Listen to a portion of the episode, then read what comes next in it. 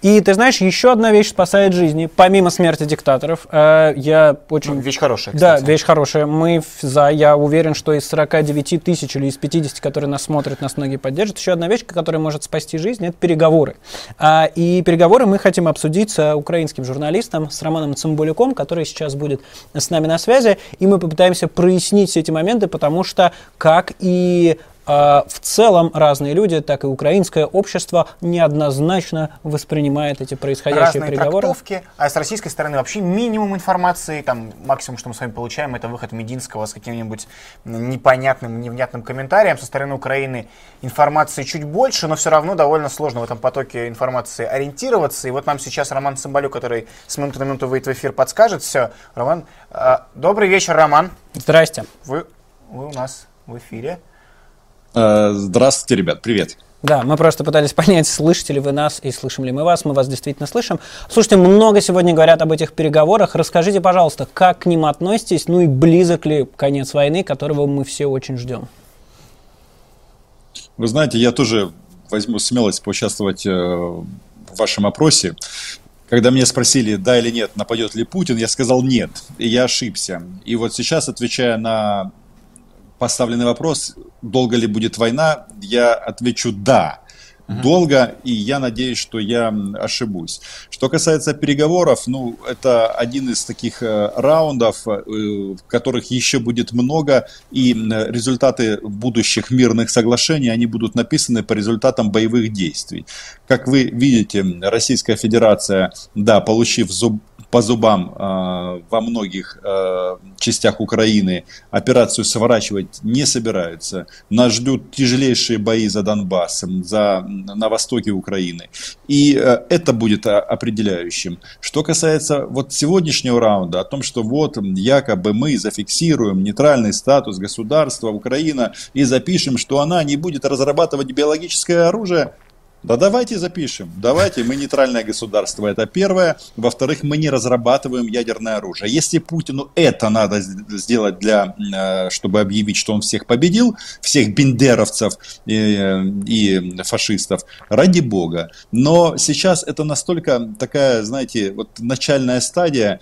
И еще раз, э, война продолжается. Поэтому в части нейтрального статуса у нас и руководство Украины об этом неоднократно высказывалось. Почему? Потому что, ну, да, двери НАТО открыты для Украины с 2008 года. Вот они открыты, открыты, но почему-то полномасштабное вторжение в Украину началось в 22 И я не видел ни одного признака того, что эти двери как-то открылись шире для нас или там или, или еще что-то. Ну и вообще все началось в 2014 году. Эта война длится 8 лет. Это просто сейчас активная фаза, в которой мы обязательно победим.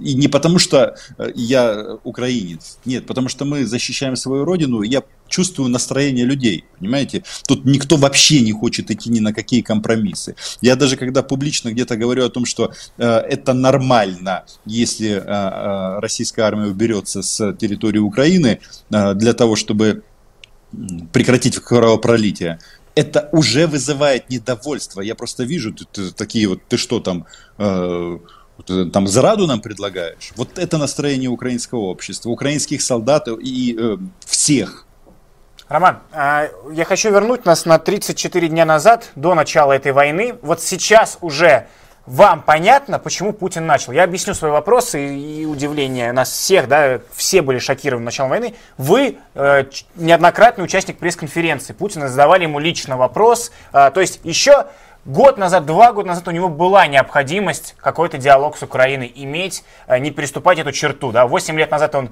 начал э, нехорошие вещи, убийство э, украинского народа. И, войну, и, по сути. Войну. Да. А сейчас он прямо перешел эту грань и полномасштабные военные действия ведет. Вот почему он на это пошел? Что случилось? Что э, стало тем...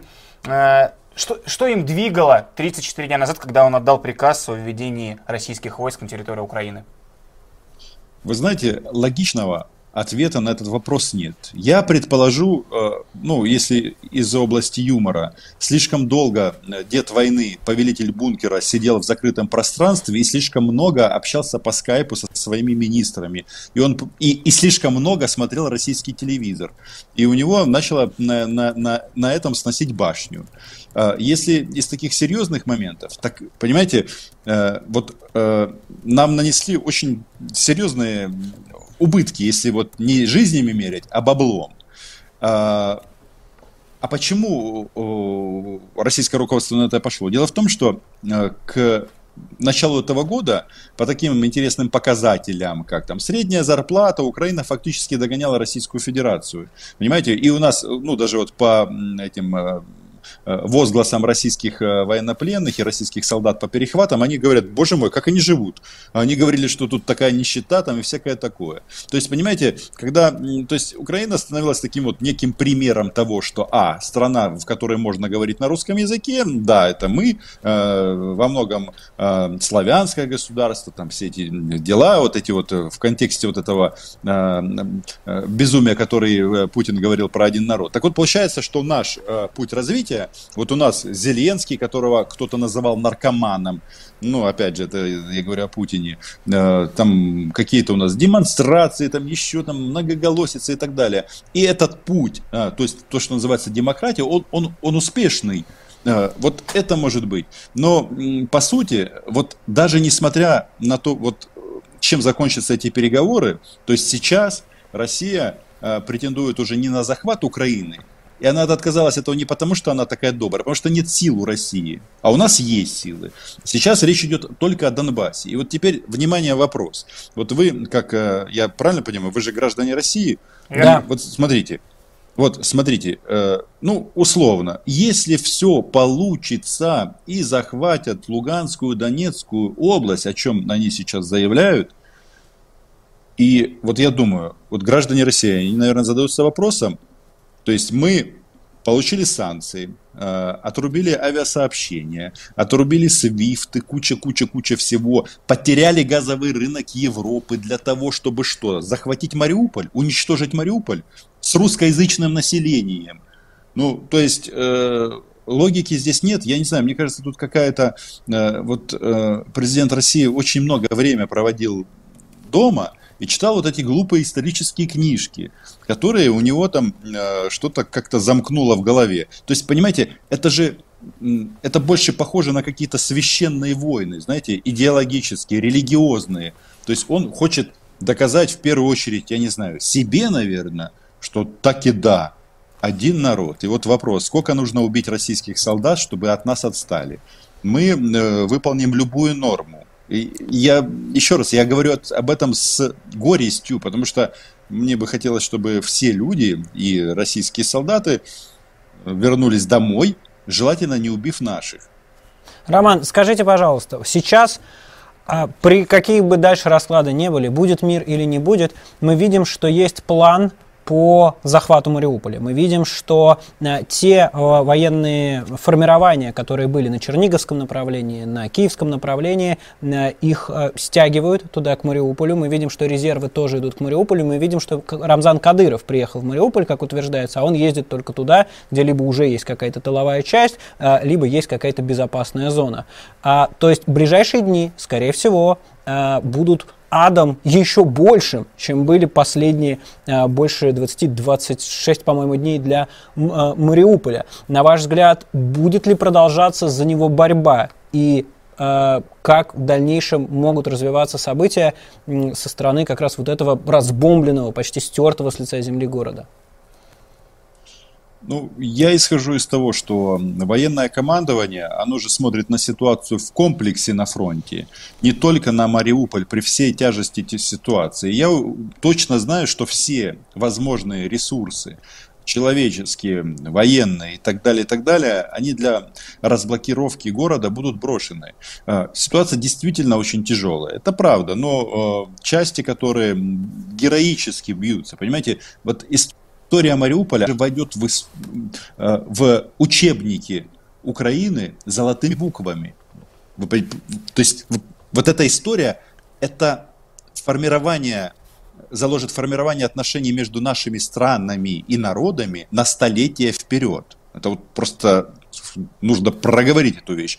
А вот что касается Рамзана Кадырова, вы знаете, я, если честно, вот удивляюсь, с каким пренебрежением Владимир Путин относится к русскому народу. То есть а, Кадыров это такое, знаете, главное такой ужас России. Но это в России работает, а у нас нет. И понимаете, они положили там тысячи э, российских парней, там и комбриги, и генералы там полегли, в Мариуполе и под Мариуполем. И вот сейчас в качестве такой, знаете, пропагандистской картинки они выставляют туда Кадырова, кадыровцев в этой красивой форме с новыми автоматами. Но они же не воюют, понимаете, русские ну как, они умирают. воюют с, вот, с многоэтажками, как мы видим. Несколько боев при многоэтажках ну, было, да. Ну, вы понимаете, о чем говорю? Они же не, не, это не, не, не первая волна э, штурма. И, и это, это, это просто ну, какой-то абсурд. И еще раз, это неуважение непосредственно к русскому народу, не россиянам, а именно вот к русским. И как ни странно, если э, наши защитники его грохнут под Мариуполем, но он вряд ли подойдет на расстояние выстрела, то российские силовики, которые его ненавидят, э, выставят украинским защитникам. И вы это тоже прекрасно понимаете. Роман, а у меня вопрос Касательно переговоров, возвращаясь к этой теме, мы тут с Христо Грозевым и с другими нашими уважаемыми гостями сегодняшнего эфира обсуждали всю эту информацию, которая оттуда поступает, и с вами эту тему затронули. А, из Wall Street Journal и публикации Bellingcat мы узнали о том, что помимо Абрамовича были отравлены еще несколько членов делегации от Украины. Э, у вас какая-то информация есть? Что в стране об этом пишут, говорят? Э, потому что то кто-то опровергает, то мы видим публикации о том, что действительно это имело место быть. Что-то на самом деле происходит. Ну, вы знаете, я не могу судить о достоверности этой информации. И, честно говоря, она, мне кажется, не до конца доработанной не до конца продуманной. Но если бы его отравили, то вряд ли бы он сегодня был в Стамбуле. Ну, как-то, согласитесь, это не вяжется. И выглядел он, не выглядел как человек, который перенес какие-то там э, серьезные проблемы со здоровьем. Поэтому тут интересен сам факт участия Абрамовича в этих переговорах, потому что вот мне иногда кажется, что он э, его, ну там, вот этот особый какой-то статус э, и полномочия от президента России важнее, чем вот этих ребят, которые там раздают интервью налево и направо и рассказывают, как они нас будут денацифицировать. Хотя этот термин уже даже этой э, компании не, не используется. Окей, спасибо вам большое. Роман Цымбалюк был с нами на связи. Украинский... Подожди, Роман, Роман, извините, последний вопрос короткий. А мы наших зрителей опрашиваем... Мы уже начали с этого самого. Я правильно понимаю, вы на вопрос, верите, что война скоро закончится, ставите нет? Нет. Спасибо Увы. большое. У нас на связи был Роман Самбалюк, Спасибо. журналист из Украины. Человек, который много лет задавал вопросы Путину, был таким украинским журналистом на пресс-конференциях и видел, как Путин меняется, и вот буквально до чего все дошло.